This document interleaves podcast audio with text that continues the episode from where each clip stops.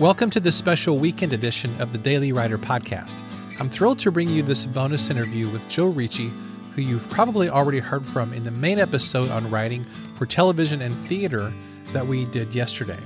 So if you haven't yet listened to that interview, I encourage you to go back and check it out because you get a really great sense of Joe's background. And of course, we talk about a lot of cool things on that episode as well. Now, a couple of days before we recorded that conversation, I watched the Hallmark movie that he wrote, In the Key of Love, and I had a lot of questions that I wasn't able to get to in our main conversation. So, in this bonus episode, I get to dive into all my geeky questions about story structure and the specifics of writing for the Hallmark channel because they have a very specific way that they tell stories. And if you love movies and storytelling, which, I mean, let's be honest, who doesn't love all that awesome stuff? If you love those things, I think you're going to really enjoy this conversation. So here's my bonus interview with Joe Ricci. Joe, thanks for sticking around for the bonus episode. This is something I'm going to start doing on my show. In fact, you were the first one. So thanks for being kind of the guinea pig for this. Fantastic. And uh, I actually stole this idea from a friend of mine who does little short bonus episodes. The idea of this is I have the main interview, and then for the bonus, it's typically something where I really want to dive into for just a few minutes something, one very specific aspect of the guest's work or creative life or write, writing that I really have some questions about. So, mm-hmm. in this case, I'd really love to explore for just a few minutes how to write a Hallmark movie because I know that Hallmark movies are different than other kinds of movies for various reasons. But first of all, if you can take a second and walk us through the development process for your movie in the key of love. How did you get involved with the hallmark channel and where did you get this idea for the movie? So yeah so that's it's a very roundabout way that i got involved with hallmark. A friend of mine kevin duda who i worked with 20 years ago was a friend of mine and we've been sort of in touch throughout the years. He was coming to me to direct a christmas musical and when he sent me the script and I read it, I thought, you know what, this could actually be a movie. Hmm. And so we had lunch, we talked about it. And at the time, we were thinking that this piece might be right for Hallmark. And he was doing, he was an actor in Beautiful, the Carole King musical on Broadway. And the person who was playing the lead, one of her best friends, happened to be uh, a producer at Hallmark, the vice president. I think it was that. And he said, you should, she said, you should call her. So he picked up the phone, he called her, she answered the phone, which he says, I never do. I never pick up numbers I hmm. don't know. They hit it off immediately. He went to LA. He pitched her. She's like, that's not really our thing, but if you have other ideas. So he's like, I want to do a wedding singer who can't find love herself. Hmm. That's where that idea started. Okay. So we okay had a composer, lyricist, Julie Foldesai, who wrote the music. Um, and we started together as a group, sort of hammering out a story. We hammered out a story. We sent it to the to our producer over at Hallmark. She hated it. So she sent it back, says, nope. So then um, we were getting ready to kind of do this process over again. And quite frankly, I, I just went rogue and I rewrote the whole pitch and sent it to them and said, What do you think of this? And that became In the Key of Love. Okay. So then the the actual workings of how you get greenlit is the first thing you send is a six to nine sentence description of the movie, a pitch. That goes into their system. And from that, they decide who they want to go to the next step. The next step is a three to five page narrative, hmm. just straight narrative of the movie. Once that gets greenlit, then you go to a 10 to 15 page narrative of the movie. Once that gets greenlit, then you take your first pass at the at the spec script, or the teleplay, and then from there, once they greenlit greenlight that, now you have a creative producer comes on board director who comes on board and now there's a lot of different cooks in the kitchen so you're getting input from a lot of different people it gets put on the filming schedule and then they film it so that's kind of a quick overview of how that came about for me and some of how Hallmark works. And this is working with a production company, not with Hallmark directly, or is this you're It working depends. with Hallmark directly the whole time? It depends. They do it a couple different ways. They have because they make they do over a hundred original films a year. That's That kind of like so crazy. Wow. yeah. So some of it is handled by outside production companies. Some are completely developed outside and brought in. Some are developed in house and then farmed out to a production company. So they have a lot of different ways that they handle it. Okay. Now I have heard, I don't know if this is actually true, but I've Mhm. It's the famous thing, you know, I read this on the internet, which means it's of course true. but Exactly. uh, I have heard and read that there are specific story beats that every Hallmark movie needs to hit. Is that true? And and if so, how do you how do you take something that most people would think is rigid and how do you hit those beats or hit those story points while still maintaining something that is not exactly like other Hallmark movies out there? Yeah, it's not specific beats. They do have rules at Hallmark. One of the biggest is that you need to watch a Hallmark movie with your eight year old niece and your 88 year old grandmother I love and that. everybody in between. So they do have things that are rules. Um, one of them is the romance is the A storyline, always.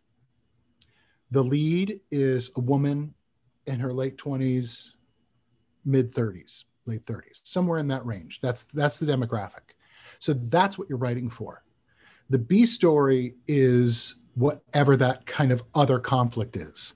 Hmm. Um, and so those are kind of the big rules. But, and this is a story I love to tell because uh, originally in In the Key of Love, uh, Jake, who originally I had written him to be, have a fear of boats and water. Okay. And so when he was coming over to the island on that tiny little boat, she saw him through the camera, like sweating and nervous. And when the when the boat docks, he runs for dry land. Um, I also had another moment where he was asking if she still sings, and she goes, "Oh yeah, I have this, I have this gig every morning at 7 a.m. in my sh- at a club called My Shower. It's really it's small, but you know I get all the free shampoo I want." So when I this was in the pitch, and what the notes came back was for him, she, the, the the note was, "I know it's silly, but Hallmark men don't sweat." And then with the joke about I- the I shower, yeah, and with the joke about the shower, she's like, "You you can't say she's in the shower." okay. That's too sexual. Exactly. So my mantra was Hallmark, where the men don't sweat and the women don't shower. so that became, you know, so there are things like that that you don't even think about. Because I mean, and it makes sense. Like the non-sweating is because they never want their um their actors to feel to look stupid. Yeah. And with something like that, it could go either way, you know. Um, but in this particular piece, it was a plot point that ended up getting cut, which was there was originally shots of him having to go back to the island on a tiny speedboat once he got off the island and had to come back around. And it's something that they actually cut. And there's a little bit of a logic jump at the end of the movie where you're like, oh, wait, how did that happen? It's because that moment was was removed at the end. Okay. And that kind of goes back to what I said earlier, where you don't own you don't own your screenplay. Yeah. In any in any scenario, not just Hallmark, but when they buy your screenplay, unless you have you know editing, final edit in your in your contract, which as a writer doesn't doesn't usually happen. Um, so yeah, so that's that's that. Is it strange whenever you see the finished product to think, okay, I envisioned this setting, these characters in a specific way in my head. Then you're seeing the actual finished movie. Is that a is what is that like emotionally? Is, is it a mixture of wow, that's different or wow, that's awesome? H- How do you process something emotionally when you're seeing it visualized by all these actors and cinematographers and so forth when in when you've lived this thing in your head for so long? Yeah. You know, a couple things. One, I was very lucky to get to visit the set. They don't let the writers on set because of exactly what you just described. Hmm. they're gonna they have to change stuff. Yeah. Because you get to the location, wait, he can't run up. So he's just he's got to come out of the house. Just the logistics. Yeah. Or a line's not working on set. They have to change lines on the fly. So they rewrite stuff. Uh, you know, try this, say this instead. Or why don't you improvise this? Just kind of talk to each other here. And that's not anything you wrote. So I got to visit the set and got to see kind of the amazing talent that was in the piece, the the production values. The the day I visited um, was the the lake scene with the boat where the boat Mhm. tips over. So I got to see that whole. We filmed until you know four in the morning, and um, it was it was just beautiful to get to see it all. One of the most amazing things when you talk about you you make something up in your head, and then you see it is the wedding trolley. Hmm. The trolley that was a trolley car converted into drive you know to drive on land with flat. They just made it, and I was like, that's amazing. It's so amazing. that's cool. Look at that. Yeah. Um, so yeah, so it was good. There were a couple times when I saw the finished movie where I did have that moment where I I kind of bristled a little, went, I didn't write that. That's, that's not what I wrote. And there was, you know, there's stuff that happens that because you don't have such a close relationship with everybody on the creative staff who's making the movie, they may not understand why you wrote something. And for example, something I don't want to kind of get into it, but there was something that was changed that when I heard it made absolutely no sense Hmm. because I had gone through painstaking effort to set up this whole chain of events right. Right. and then they just changed the last domino of that thing and it, i went wait no that's not okay but they did an amazing job clare who directed it is just she's amazing she's amazing something that I really, really enjoyed about this movie, and you know, I don't watch Hallmark movies like on a daily basis. My wife, she loves Hallmark Channel; it's on constantly. So I can't say how this compares to every other Hallmark movie, but one of the things that I really, really loved about In the Key of Love, and that really impressed me from a story standpoint, was how the main character didn't just and what I'm sorry, what was the main character's name? The female lead in um the story. I'm you know, blanking on on what her I, name I was. am too because i'm i have these other two plays in my head he's jake and she's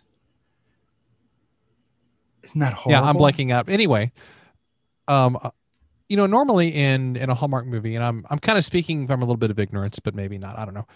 Normally, I think of okay, this character has a story arc. Typically, the the guy in the story doesn't. To, to me, it doesn't seem to have a major character arc.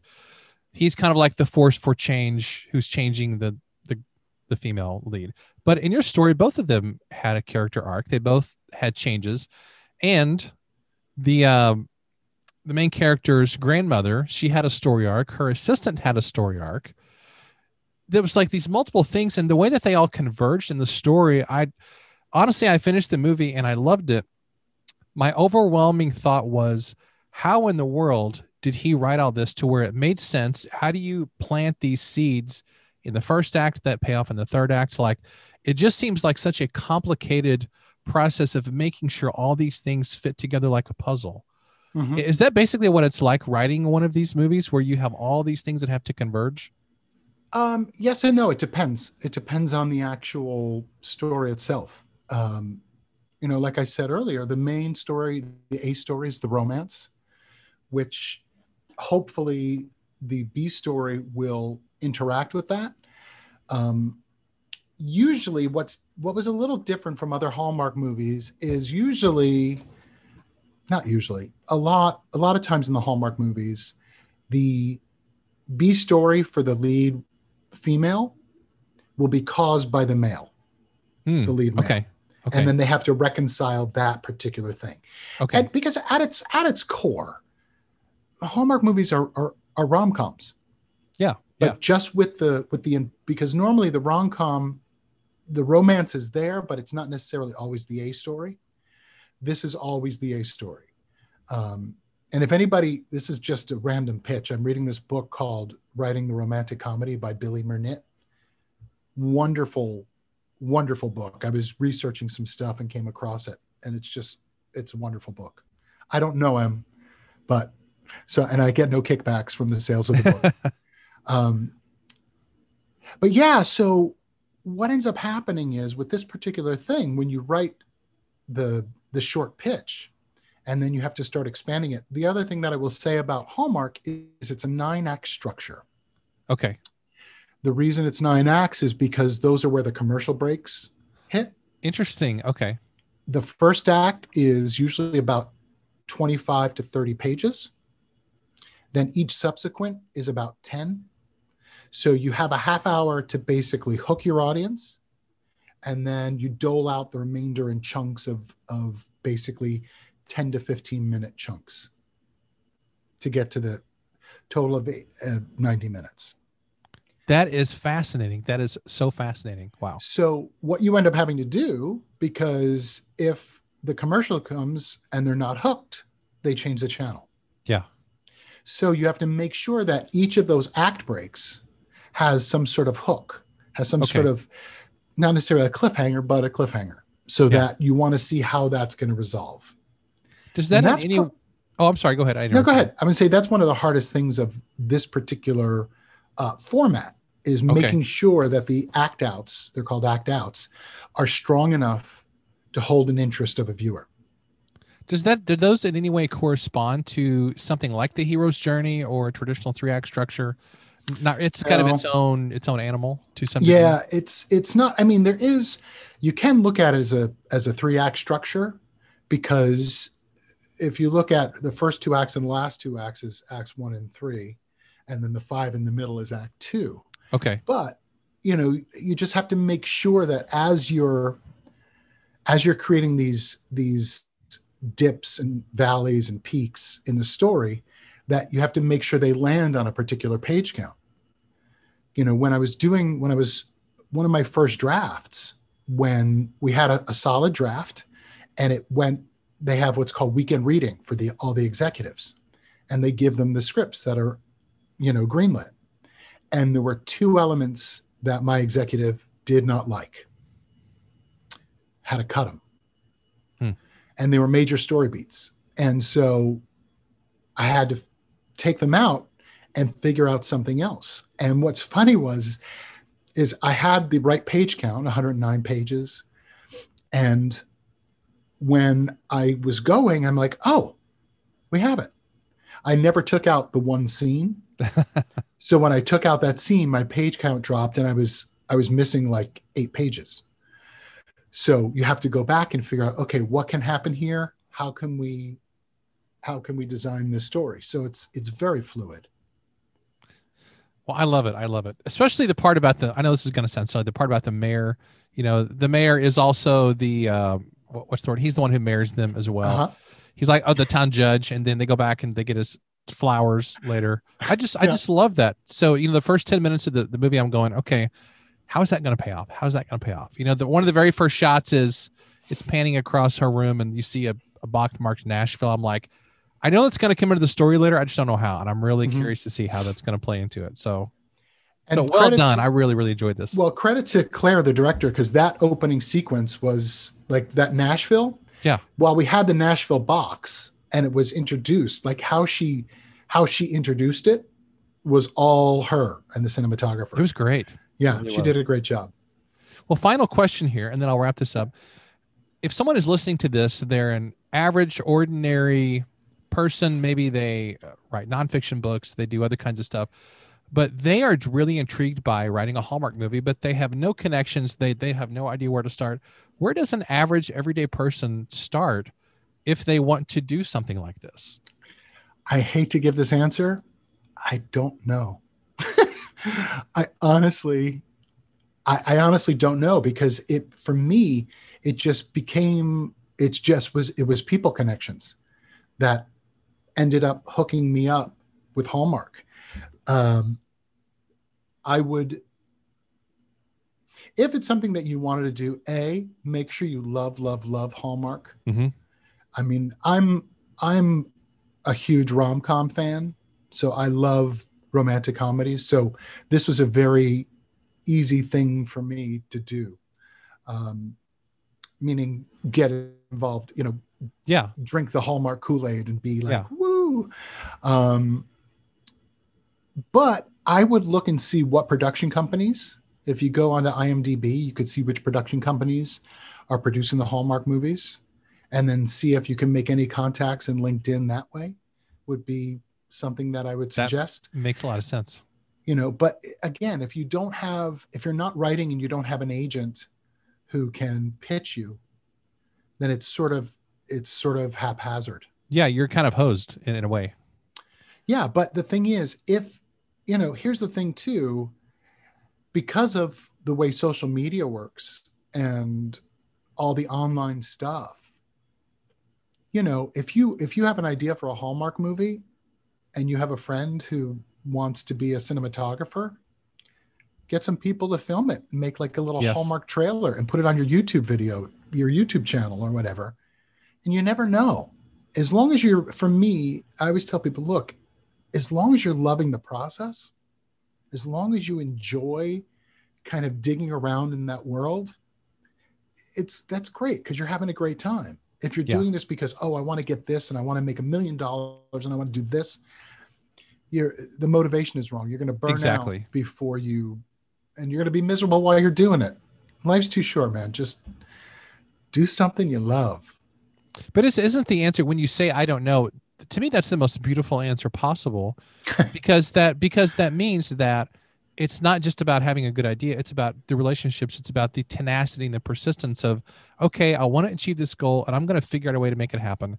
I'm going to add so much value to my friends and relationships and my network that ultimately, I this maybe this will happen if I'm good enough and if I persist enough, and if I oh. serve people well enough. So to me, that's the best answer possible. So I'm just going to throw in a, a few stories here at the end because you never know where you're going to get a job and you never know how it's going to happen. Hmm. When I decided I wanted to start directing, I went to a Christmas party, was talking to somebody that I didn't know. She's like, What do you do? I said, I'm a director. And she said, I'm looking for a director.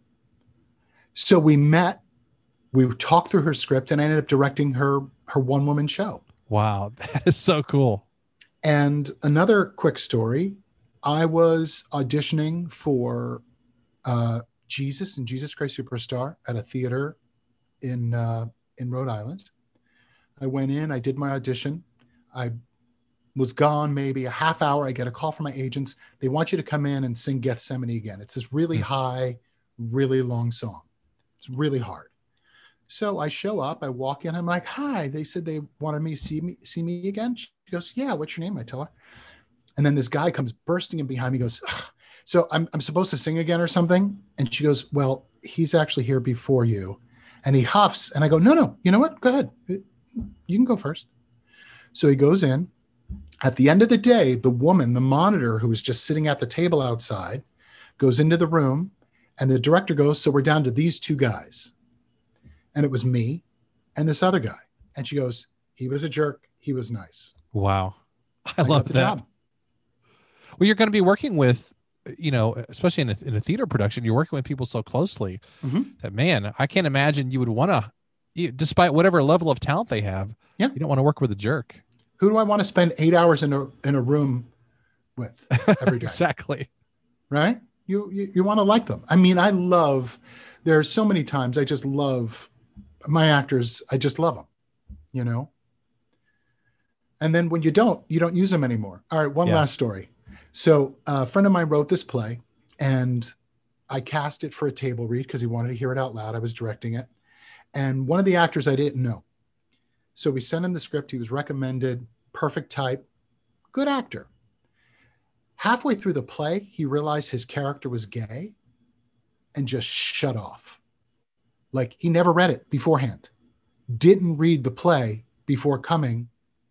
I'll never use them again. That's, that's insane. Yeah, it happens all the time. People show up and have not read the play that they're about to read. Wow. I'm Yeah. not in, I'm not in the theater world really, but, uh, that sounds insane. Yeah. and Table not how you would do it at all. Yeah, there are times people get get cast or fired on films at a table read. They come in, they do the table read with the cast, and if they're not good, gone. Wow. Well, I guess it moves so fast. You know, you have to make these des- make these millions of decisions if you're if you have a production going and Yep. wow so the moral of the story is be nice and be prepared Yeah. My goodness. That's a great way. To, yes, absolutely. joe this has been an absolute blast i appreciate you sticking around for this bonus conversation Sure. and uh i i love all this stuff um probably what i'm going to do is i'm going to figure out a way to rent in the key of love online actually i can probably just buy a blu-ray or dvd of it somewhere and i need to go back and do a story analysis of it because i want to really dig into how did you plant these things because i'm super intrigued by this stuff and uh, I, I just love it i really do really do No, thanks, man. well this has been a blast so thanks again for doing this i appreciate it Yeah, anytime, my friend. Anytime. okay thanks so much Thanks, Ken.